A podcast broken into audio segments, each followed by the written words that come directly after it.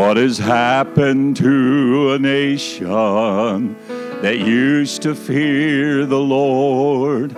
To a people whose foundation was built upon God's word. We've allowed the world's opinion to chart a different way. So it's time the Church of Jesus Christ to boldly stand and say, God's word will stand against the raging tide of those who criticize and work their evil plan. God's word will stand against the gates of hell with power to prevail in the hearts of men. God's word will stand.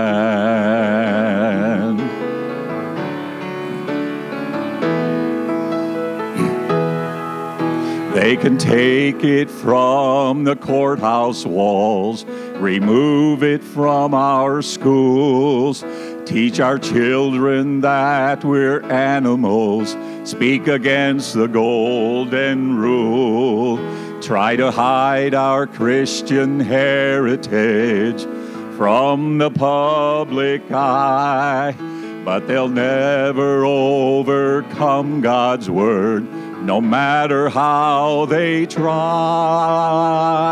God's word will stand against the raging tide of those who criticize and work their evil plans. God's word will stand against the gates of hell with power to prevail in the hearts of men. God's word will stand. It is forever settled to evermore endure. It's the only way the sinner's heart could ever be made pure. God's word will stand against the raging tide of those who criticize and work their evil plans. God's word will stand against the gates of hell with power to prevail in the hearts of men. God's word will stand.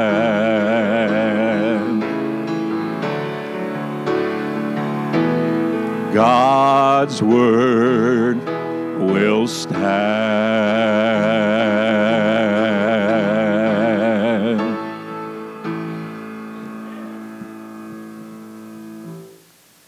All right, good to be here tonight, and it's good to be anywhere in church on a Friday night. And uh, some of you might appreciate that more than others. I don't know. Depends on where you used to be on Friday nights. Uh, for most of us, it's traffic. Amen. I'd rather be here in the best traffic jam anywhere in the country tonight. So there you go. Second Peter, if you will. Second Peter chapter number two.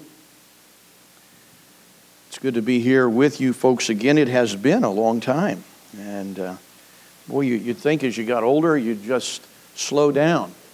And I think you do, but they didn't tell you that time speeds up when you slow down. And so just seemingly you're always behind uh, in what you're trying to get accomplished. Second Peter chapter 2. May I say to you, as we read this passage tonight, we, I firmly believe, are on the doorstep of the coming of the Lord. I believe the rapture is imminent. I uh, believe it stronger tonight than I did years ago. Uh, having said that, I believed it years ago. Does that bring things into context a little bit?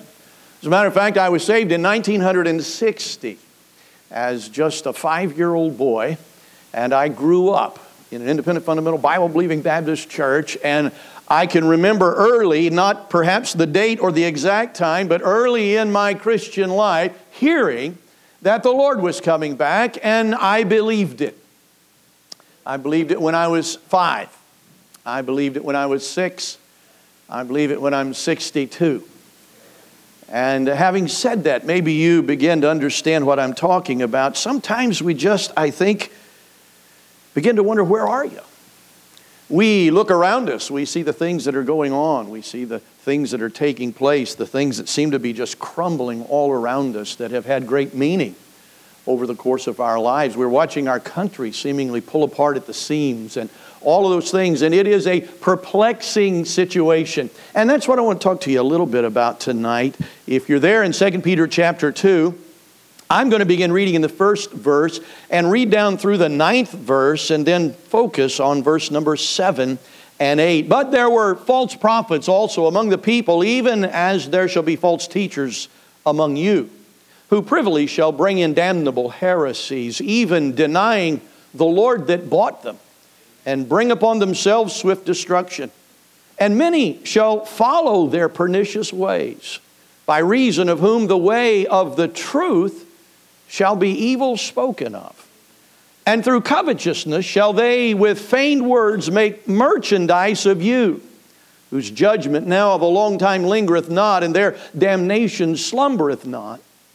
For if God spared not the angels that sinned, but cast them down to hell and delivered them into chains of darkness to be reserved unto judgment, and spared not the old world, but saved Noah the eighth person, a preacher of righteousness, bringing in the flood upon the world of the ungodly, and turning the cities of Sodom and Gomorrah into ashes, condemned them with an overthrow making them an example unto those that after should live ungodly, and delivered just Lot, vexed with the filthy conversation of the wicked. For that righteous man dwelling among them in seeing and hearing vexed his righteous soul from day to day with their unlawful deeds. The Lord knoweth how to deliver the godly out of temptations and to reserve the unjust unto the day of judgment to be punished. The scripture here refers to uh, the status mentally, spiritually of Lot when he was dwelling in Sodom and Gomorrah. The word used here is vexed. Uh, he was vexed at the time he was there. Uh, his existence there was a vexation. And I find sometimes that you and I, I believe, live in perhaps that same spiritual vexation in this day and in this time. For the sake of brevity, can I just kind of pull back the curtain a little bit and look? Do you understand Lot did not go to Sodom and Gomorrah to associate with Sodomites? He did not go to Sodom and Gomorrah because he wanted to be out of the will of the Lord. He did not go to Sodom because he wanted to get out of the will of the Lord. He did not go to Sodom because he rejected the God of Abraham. He none of those things. We tend to just kind of fall into that trap if we're not careful. We assume that he was backslidden when he went to Sodom. I don't necessarily know that that's true. The Bible says here he vexed his righteous soul. So God has a little bit of a different perspective of Lot, even when he's in Sodom, than you and I apparently have. We tend to think of, well, this old guy got backslidden, got out of the will of God, threw his hands up, said, I'm quitting on God, and made a beeline for Sodom and Gomorrah. I don't think that's so. I don't know exactly what the circumstances are that drew him to Sodom. But I will remind you that Abraham had been there before. He had delivered the kings of Sodom and Gomorrah early on, and he had spent time there as just a young man when accompanying Abraham. So maybe he had made some friends or some allies before. I do not know, but I am not going to stand by and believe for a moment that somehow he was backslidden and had given up on God. I think for the same reason you and I find ourselves in an ungodly world today. I think that probably any one of us, if we had the power, would change it. I think if God would give us absolute control and authority for just a day, we could solve a lot of these problems of sin. I, wish the Lord would do that, but I, I, I don't believe He's going to. But the very fact that I'm here doesn't mean necessarily that I've given up on the things of the Lord. You understand what I'm saying? I think there are Christians today, God's people, striving to live in a way and in a manner that pleases the Lord, seeking to, to be a blessing to other believers, to bring the lost to Christ. I think they're going about their day to day business of being a believer. But can I be honest? It's difficult today. You imagine what it would have been like to have lived somewhere between Acts chapter 3 and Acts chapter 7 as a believer? The resurrection of the Lord was still common news, and uh, the proofs of his resurrection were still being circulated by eyewitnesses, those that had been at the tomb. There was great fanfare and excitement about the fact that Jesus Christ had risen. The believers had drawn together. He had gone back into heaven, and as he went back into heaven, he said, I'm coming again. But if you get on up there closer to Acts chapter 7 and Acts chapter 8, and you get Saul breathing out threatenings, imprisoning, and killing Christians, how many of you understand that would have something to do with your outlook? Can I say the Bible calls that vexation? Vexation simply means being hung between two opposites without clarity of which way to go just kind of hung in the middle. We would say between a rock and a hard place. And the Bible here speaks about Lot's existence in Sodom and Gomorrah as something that vexed him day by day. Having said that, don't you feel vexed day by day in the world in which we live? I think Paul said, I have a desire to depart and be with Christ, which is far better, but to remain. He's, he, he's kind of hung between two. I don't think it is unusual, nor is it uncommon for us to find ourselves in a place where we just really don't know where to go. As a matter of fact, I think that's the way sometimes when people abandon the things of the Lord, I don't think anybody really throws their hands up and says, That's it, I quit. You know, getting backslidden or getting away from the things of the Lord usually is a very slow process. And sometimes it's a pretty arduous process, it's difficult. Uh, you know, the first time you say, Well, you know, I'm just not going to church tonight, I'm just going to tell you something. You don't enjoy that first time you don't, you're not in church. It doesn't matter who's playing whatever game they're playing or what's on television or what else it might be that would occupy your time. Your thought process is, well, you know, I wonder what they're thinking about me. I should be there. You ever been in that situation where somehow you were pulled away from the things that you knew you should be a part of and yet you just couldn't be? That's that vexation. You know, the scripture talks about vexation in numerous places and it's never a comfortable thing it's always pretty traumatic. It is literally like being pulled in two different directions. It is the word that is used to describe Amnon's state of mind when he became adulterous and illicit in his thoughts toward his sister. He was vexed in that sense. He was pulled in two different directions a, a, right direction and an evil direction, and he just allowed himself to remain there. Job, when he was sitting on the ash heap of adversity, chapter 27, verse 2 said this As God liveth, who hath taken away my judgment, and the Almighty, who hath vexed my soul. He didn't know what to do. Put yourself in his position for a moment. He hadn't done anything wrong to repent of. He couldn't say, Well, if I fall on my face before God and beg Him to forgive me, He'll forgive me. And maybe do. he had none of that. He had done the right thing. And he said, God has put me in this position of being vexed. I don't know which way to go. There's no answer, there's no comfort, there's no peace. And I say to you tonight, I think that's a little bit in line with where Christians are on the doorstep of the coming of the Lord. It's interesting that the wisest man that ever lived, who tasted of everything there was to taste, who experienced everything there was to experience, who did all there was to do, strangely enough, 10 times in the book he wrote called Ecclesiastes, he says, Vanity of vanity, all is vanity. You know what he found out? He found out that having it all, or having every specific thing, whether it be vice or virtue, Having all of those, none of them could bring you to a place where you didn't just feel pulled in that sense. It's uncomfortable to be human as a Christian. Why? Because we're not made for this world. The moment we trusted Christ as our Savior, our citizenship was in another place. We are now citizens of a place called heaven. And somehow residing where we reside creates that vexation of spirit day in and day out. Particularly as our society becomes more and more like Sodom and Gomorrah. The next time you get to looking at old brother Lot, don't be so critical. Next time you get there, look around and look at what you see on television and what you see at the mall and what you see on the billboards and what you hear in the shopping centers as people talk. Look around and ask yourself the question is this perhaps what bothered Lot about Sodom and Gomorrah? I think living here, it is understandable. The Lord said, Evil men shall wax worse and worse, deceiving and being deceived. I understand that. That in the last days, some shall depart from the faith, even.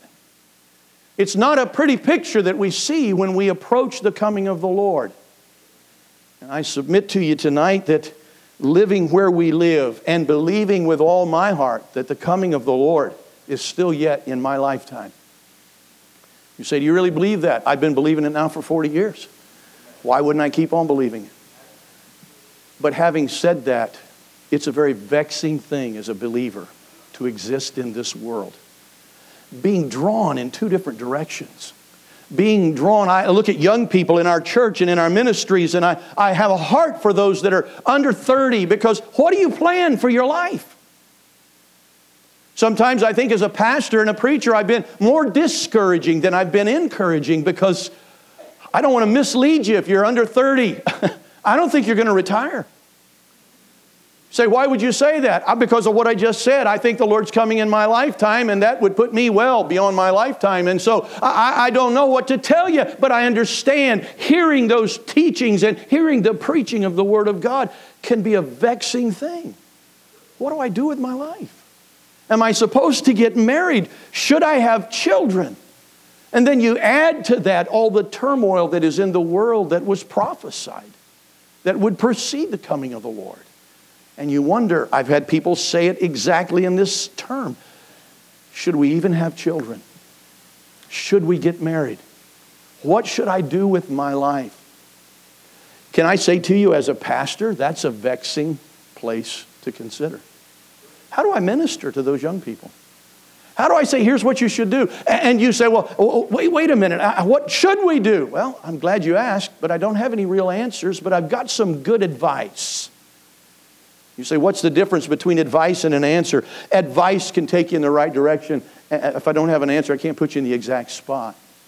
I don't think it's time for us to get discouraged and downtrodden. I don't think it's time to throw in the towel. I don't think it's time to quit. I don't think it's time for us to sell out the fundamentals of the faith and sell out the good old fashioned church where the Word of God was preached on a day by day basis. I don't think we need to become contemporary. Contemporary is synonymous for loser. You say, I wouldn't talk that way. That's why God called me to preach and didn't call you. You're a loser if you have to go there. You know what you're saying? That this didn't do me, this didn't suit me, this didn't give me an answer, and so I'm going to make it up as I go on. I got news for you the answers are still in the old book. God still speaks through the Word of God, and He doesn't have to have all the fluff. God can speak through old fashioned, hard preaching still to this day. But the problem is, that kind of heightens the vexation that we live in. You realize that for most people, going out the back door of the church into the normal world is like night and day. I confess, Brother Brown, sometimes I pray, Lord, I live in a sheltered environment. I get paid to preach and paid to read my Bible, and I sit in an office where nobody uses profanity. I, I, I live in a sheltered environment. I don't like to go to the malls. I go with my wife, I sit in the car, wait patiently for her to come back. If there's something that I need, I go in and I get it, come back and wait patiently in the car. And I, I, don't, I just don't like being around that environment. I understand a little bit of how Lot must have felt being in Sodom and Gomorrah. if we're living in that type of an environment, if that vexation is a part of what we endure as children of God, sometimes the question is, what am I supposed to do? Don't you think there were times when Lot sat in an easy chair, opened the newspaper, and saw some headline about what was going on or about to go on in Sodom and said, God, what am I supposed to do about this? You say, well, he should have got out. Well, okay, you quit your job tomorrow and you move to another town unbeknownst to what the name of the town is, and then call me in a week, tell me how it's going. I think he just sat in that chair vexed, having a desire to depart, and then needing to remain for whatever reason. So I'm not going to tell you how to get rid of the vexation. I think it's a natural part of where we live.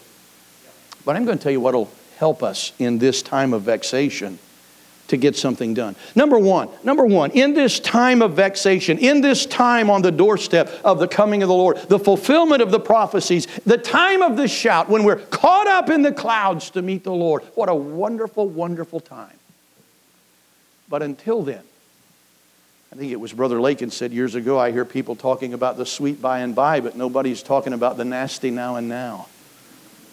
And sometimes I think if we're not careful, we don't know how to deal with the nasty now and now. And sometimes even longing for the sweet by and by can't dispel the vexation. Uh, I feel that way when I turn on the news.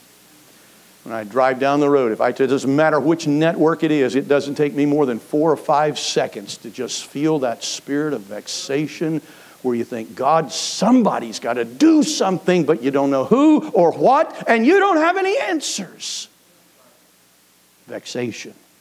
Write these down. Number one, don't get buried in the world's values. Don't get buried in the world's values. We live in the world. The world has a sense of values. Those values have never been constant. They've always been in flux. They've always been changing. They've always been according to the lust of the time. And it, you notice we do things today that 20 years ago people would have thought were immoral and ungodly. I don't say we, but the world. We would have said that's ungodly. We wear clothes today that 20 years ago people would have felt sorry for us. You see people walking around today and they got to- holes in their jeans and the knees are torn out, and you say, Oh, I feel sorry for you. Where'd you get those? Paid $195 for these. Now I feel even more sorry for you because you don't have a brain. The world has changed and altered, and if we're not careful, we can easily get buried or caught up in the worldly style and fashion of the day. The scripture said in 1 Corinthians chapter 7 that they that use this world as not abusing it for the fashion of this world fadeth away. I don't need to get caught up. And I'm not just talking about fashion of dress, but fashion of speech, fashion of everything in the world moves in trends.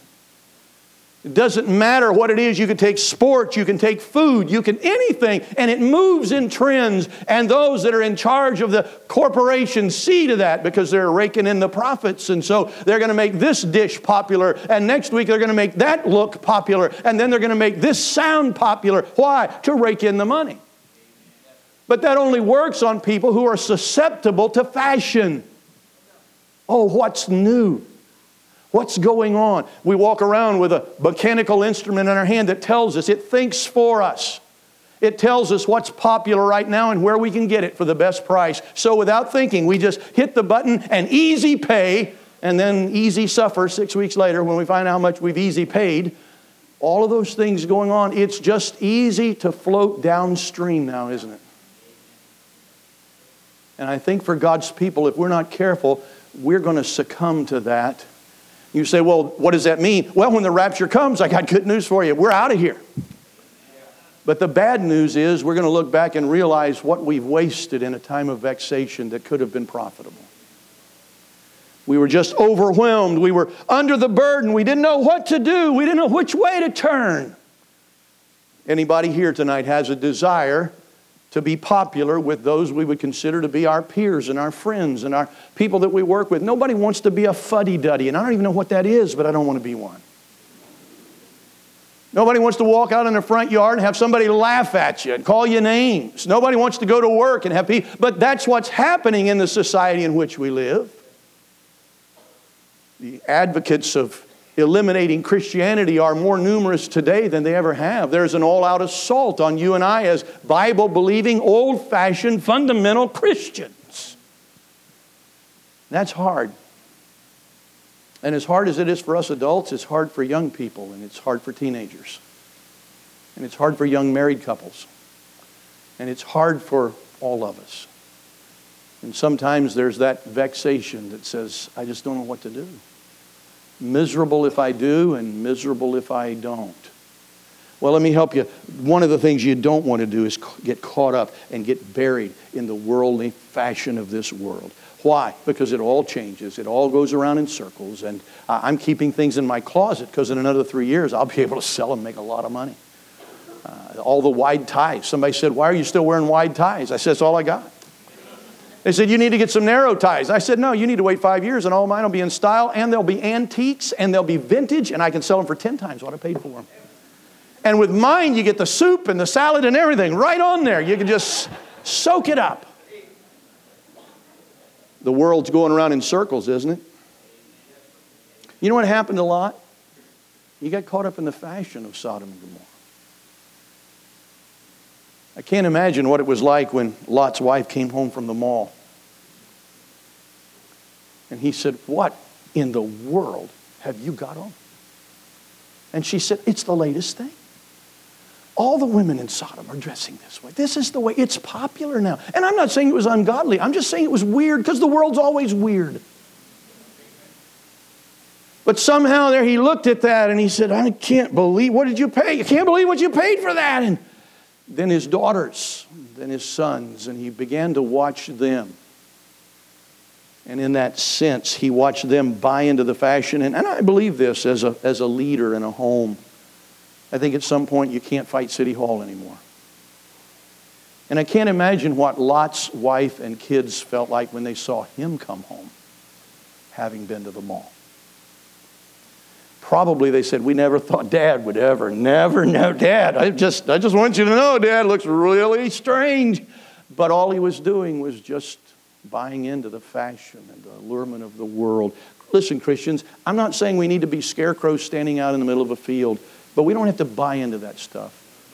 We don't have to buy into that stuff and think I have to have it. I have I need it. It's going to make me popular. It'll help people like me. I've had young people say, "I just want to fit in." Sorry, when you got saved, you ruled out ever fitting into this world.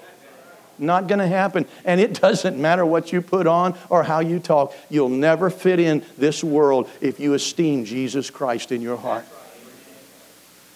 Be careful about that. All that getting caught up in the fashion of this world can do is bring you to a place of ruin. Because Lot finds his way down there in Sodom and Gomorrah. Let me say this don't get, don't get buried in the worldliness and the style and the fashion of this world. We're out of here. But number two, reach your 10. Reach your 10 you know before Genesis 19, when God rains fire and brimstone on Sodom and Gomorrah, the preceding chapter is Genesis 18. That's brilliant of me to tell you that. But you remember what happened in Genesis 18? God negotiates with Abraham. And it's the story where God says, well, 50. That's where Abraham starts. If you find 50 righteous there, and God's well, okay, 50. And then he keeps working his way down. And did you ever notice that, that he gets all the way down to 10? And God says, I'll not destroy it for 10. And then he doesn't say anymore. May I be honest? I think God would have been negotiated further down. It is obvious to me God knew he was being played. Right? I mean, if he didn't know it when we went from 50 to 40, he, he has to know when we're down to 10. This guy's playing me like a violin. And God doesn't resist that. He allows himself to be played. You say, why? Because I believe with all my heart God was looking for a reason to spare Sodom and Gomorrah. And I think the reason Abraham stopped at 10 is because he's doing the math. You got Lot and Mrs. Lot. And then I got two sons. And I got two daughters. And daughters, and I got I do all the math. You get it all counted up, and Lot missed. You got ten people. And you know what Abraham assumed? Surely, Lot has reached his family. But he hadn't. But he hadn't. You know that vexation that he was under made him a mockery to his own family. The dad they loved, the dad they respected, the dad who bought the food they put in their mouth and the clothes they put on their back. They ridiculed him. Why? Because he never reached them with the gospel of Jesus Christ in that sense. You know what I find very often? We get caught up in the world, we get vexed, and I just don't know what's going on. What are they doing in Washington? How is that happening? What in the world are they thinking? And then we don't do anything to change the tide. I am not uh, an ardent advocate of extreme soul winning, I guess, let me call it that. Listen, if you haven't led 200 people to Christ this week, I don't think you're a failure. I know in some circles you would be. As a matter of fact, I don't think God's going to care about how many necessarily. But I've been preaching this for 50 years, nigh unto it. Shame on you if you've never led one soul to Christ. Shame on you. You say, why? The least you could do is get the good news to somebody and bring them to the saving knowledge of Jesus Christ. You say, Well, you don't understand my circumstances. You don't understand anybody else's circumstances either, but I believe it is within the plan of God for us at least to reproduce ourselves in Christ. You say, Well, I've never done that. Then you better get busy because you're in a state of vexation that's kept you from doing anything. I didn't say you had to lead 10, I didn't say you had to lead 50. But boy, won't it be embarrassing? to stand in heaven while the anthems and the songs are being lifted to the stars, while they're praising Him at such a volume it would burst a human eardrum. And the glory of God overshadows that place. And we're thanking Him for saving our soul, thanking Him that we're there for all of eternity. And then having those eyes like a flame of fire focus on us and have Him ask you and me, who'd you bring with you? I gave you a free gift. It changed your life. It altered your existence. It gave you joy. It gave you peace. It gave you happiness. It gave you your family. It gave you your church. It gave you your country. And you didn't tell anybody? And I say it one more time with all respect shame on you. Shame on you. If Lot had simply reached his own family, Sodom would have been spared. God would have had mercy. You say, well, well, what? Listen, God would have solved the sin problem. No doubt in my mind, God would have solved the sin problem, but He would have spared the city. Don't get caught up in the fashion of this world because we're out of here pretty quick. Don't forget to reach your 10 or your 1. Reach somebody with the gospel of Jesus Christ. Let me say this beg God to intervene. Beg God to intervene. You know what I find? God is not nearly as concerned with how we lay out prophecy as he is how he works. You know how many times the Lord's been going to come back in my lifetime? You know how many dates have been set? You know how many people have gone on the radio and said, This is the date, it's coming, you know? And in case you missed, he, he hasn't been here yet. You say, Well, well uh, I think God's on time. I think God's right on time too, but I also believe this. You know, God is controlling time. So whenever God comes, it'll be on time. And if it's not on our time, He'll explain to us why our time was not in sync with His time, and we'll understand it. So, simply put, be careful about this that God can intervene at any time. I mentioned the Christians in Acts chapter 2, 3, 4, 5, and 6, you probably would have been disappointed. Wait a minute, they were preaching about the Lord coming back, and, and we were waiting on him. He said when he went up on the Mount of Transfiguration, he was coming back, and we are going to go. We're waiting. They believed it was going to be in their lifetime, but it wasn't. Fast forward two or three decades down the road, and go out and sit down next to an old man on the Isle of Patmos, whose name was John.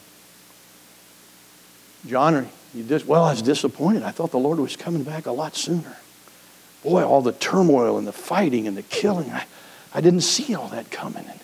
But boy, now here we are. I just had this vision. I just saw God's revelation. And oh, he said, it's going to be wonderful. It's going to, he said, even so, come quickly. When did you think he thought he was coming? But that was 90 AD. And then comes 300 and 500 and 900 and 1,000. Do you understand? Somehow it would be easy for me to get disappointed because God wasn't on my schedule.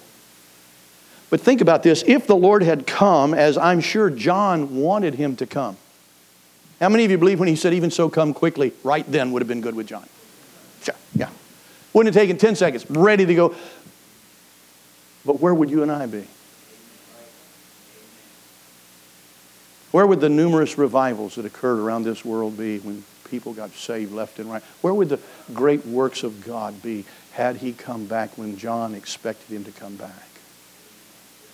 Now, you know, John didn't know those things were going to come, and so rightly he would say, Lord, come back right now, just like you and I would. But never rule out the fact that God may have something up his sleeve, for lack of a better term. God can do anything. God can have things that He can do that you and I would perhaps never understand or imagine. I heard a story this week. Maybe you've heard it. If you have, I think it'll still be a blessing. You know, there was a revival in the Hebrides Islands back in the 30s, 40s, and through there. It was a great revival. Duncan Campbell was an old preacher that preached there. His, some of his sermons are still on tape. He lived up into the 60s and maybe early 70s. And some of those revival messages, I'm talking about some of the cities where they actually said what's happened in that city. And some of them said, I don't know, but Jesus, I'm told, lives there now. Revival fires swept through Wales and England and lit a fire that had not been burning there for a long time. I heard someone tell the story just this week that they traced that great awakening, that revival, when thousands and thousands of people got saved, to two sisters. Their names were Peggy and Christine Smith. They were 84 and 82 years of age. They were so weak in body, they could rarely leave their own home. They couldn't even go to church. And so they began to pray for God to send revival. And they prayed and they prayed. And somewhere in the course of their prayers, God heard from heaven. You understand when revival breaks out from heaven, it doesn't follow any pattern you and I would give it here. Literally, the most unusual things took place. God began to work. It is said that there was a, a young boy whose name was Donald. He was related, a nephew of these two sisters, and he was gloriously saved, and yet just a young man. But he moved aside and got alone with God and experienced God in a way that most people in those days never had any idea God could be experienced. It is said that Duncan Campbell went to pay him a visit one day, and they said he's out in the barn. He walked out to the barn, and as he got closer, he could hear the voice of that young 16 year old boy crying out to God, begging God to do something in his community. Campbell pushed the door open and said, I'm sorry to interrupt you. And he said this the young boy said, Excuse me a little, Mr. Campbell. I'm having an audience with the king. And went right back to praying. Thousands of people got saved. All over the highlands, people began to come and trust Christ. They gathered together on one of the islands called Berneray. And the young boy had gone there to accompany the preacher, and nothing seemed to be happening. And he looked at that young boy and said to that young boy, his name was Donald, he said, Donald, would you lead us in prayer?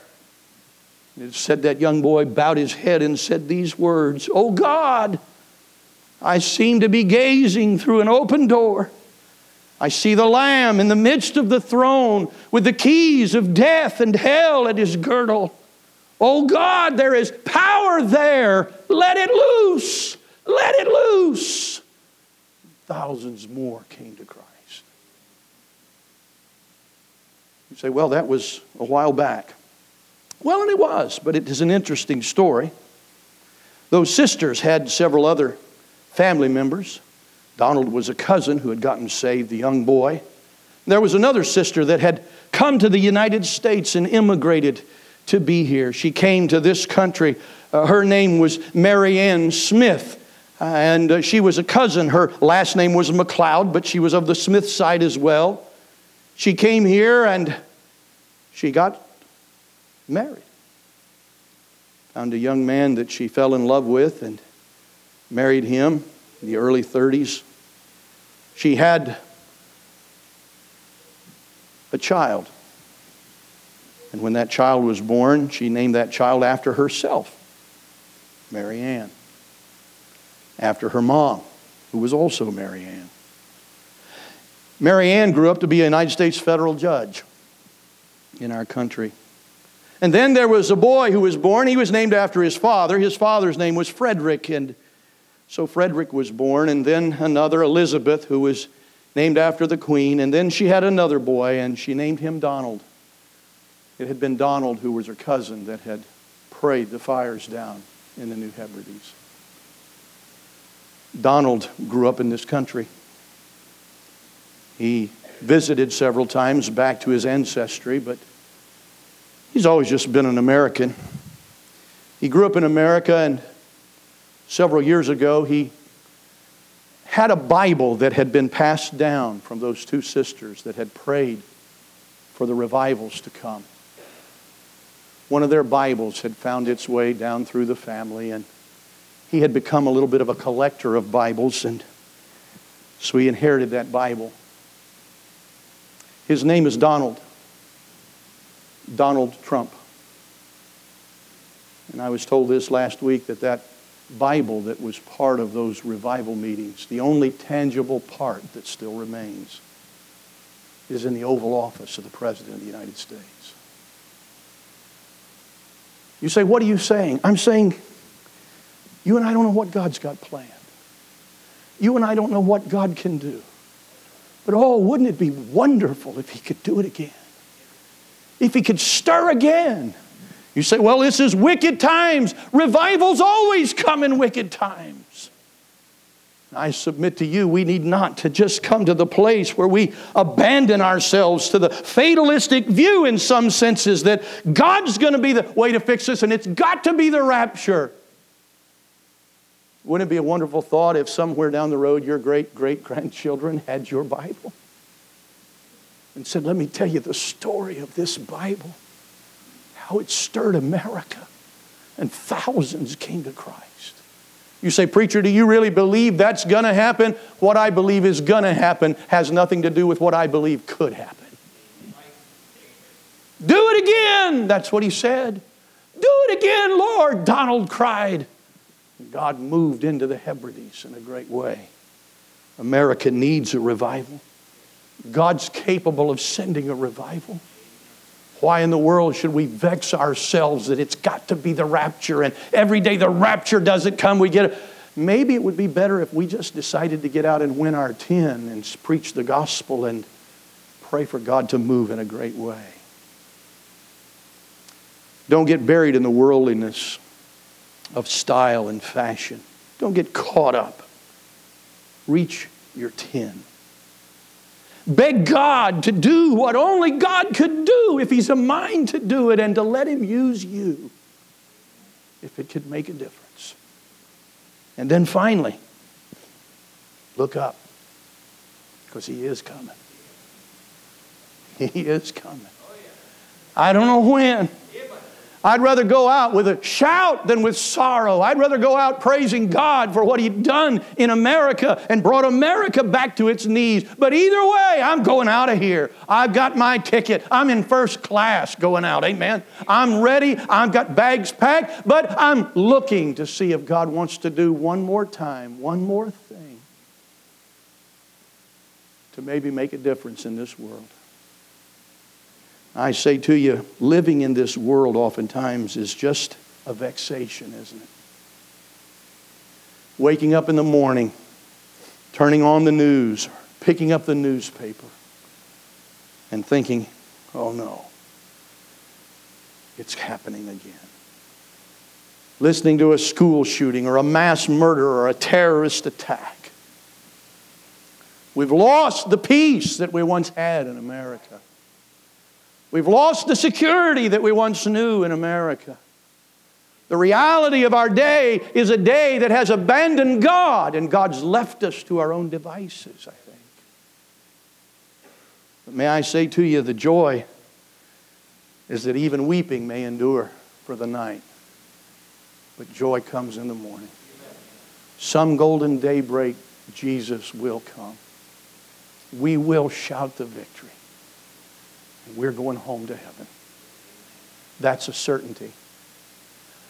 And I think we ought to rejoice in that. I think we ought to be happy in that. But having said that, when you get up tomorrow morning and look around, you'll feel that vexation again because, Lord, you didn't come and I'm still here and woe is me. But don't let that vexation hold you back because God still has the capability and the power. I have on my desk my wife, my secretary, typed them up for me today. I think there's probably 15, 16 letters to United States congressmen and senators that I heard speak last week.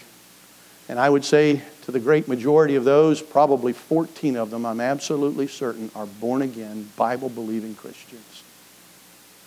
You say, well, I don't believe that stuff. Well, believe whatever you want to believe. But you know what I heard a United States congressman say the other day? He had been a youth director for 18 years in an independent fundamental Baptist church before he went to Washington, by the way.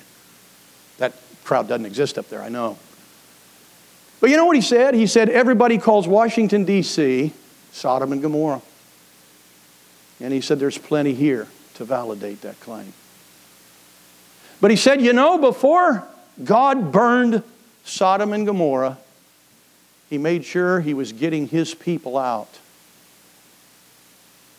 he said in the last two elections, there have been more Bible believing Christians elected to federal government than ever before in the history of our country. He said, What do you explain if God's calling them in? I don't know. I'm not here to advocate that America is becoming a godly nation. But I know this I know there's some people there that are as saved as you and I. I know there's some people I talk to and tears well up in their eyes when they talk about how the Lord forgave them and saved them from their sins. I watched a United States Senator several years ago kneel in a hall with probably a thousand people right on the front of that aisle and hold a Bible up, and he said, What America needs is not Democrats and not Republicans. What America needs is the Word of God preached in the pulpits of this country. A United States Senator you say, Are you here telling me America is going to have revival? I can't tell you that. But oh God, let it be. What a horrible thought that you and I would stand before the Lord someday and say, You know, you have not because you didn't ask. I submit to you somewhere along the line, we need to realize that that vexation is real. We're pulled between two worlds. We're pulled between evil and good. We're pulled between right and wrong. But God's in control. And somewhere along the way, I don't want to get caught up in this world system. I don't want to get deluded and fooled. I don't want to back out of church like Christians are doing by the throngs today. I don't want to get caught up in worldliness and all. Listen, I want to be busy trying to win somebody to Jesus Christ. I want to give up on the fact that somebody out there prayed last night and wept themselves to sleep. Somebody within two miles of this building. You listening to me? Put their head on their pillow last night and they wept and they said, God, I don't know whether you hear me or not. I don't know if you're even there, but something's got to change. 63,000 people killed themselves last year from heroin overdoses in our country. Don't tell me we're a happy people. Don't tell me we're just overjoyed. People are miserable and they're looking and they're searching and they're begging for something that has meaning. And here we sit, smiling, all dressed up and spiffied, talking about the Lord's coming, and we could care less what that means to them. But we've got the key. Win your 10. Win your 10. Pray for God to do something in a magnificent and wonderful way. I want to go out with a shout. Amen.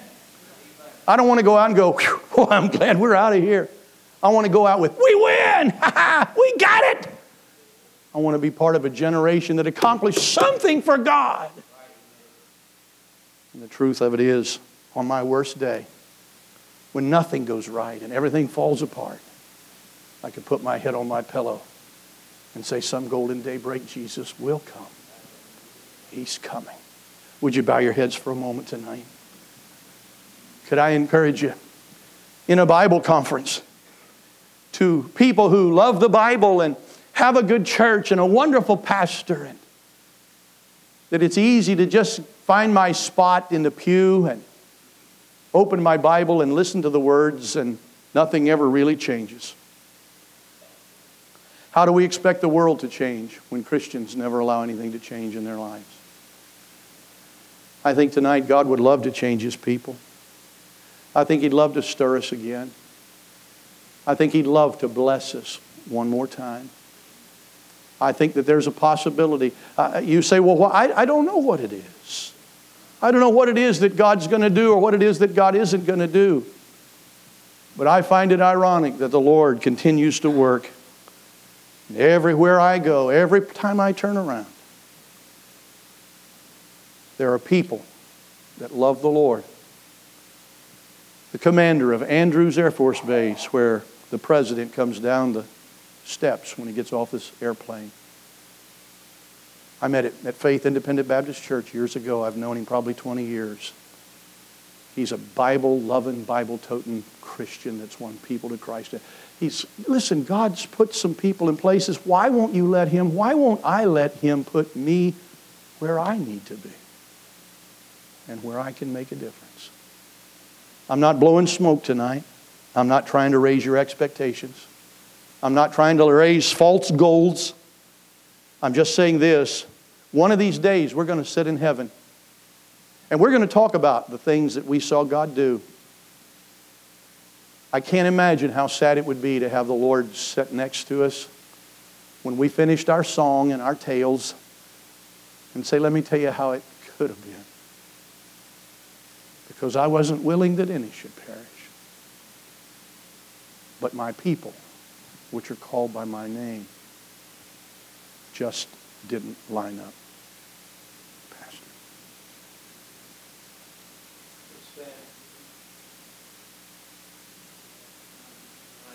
Paul, what number? 636, and boy, there's plenty of preaching tonight to help us to do business with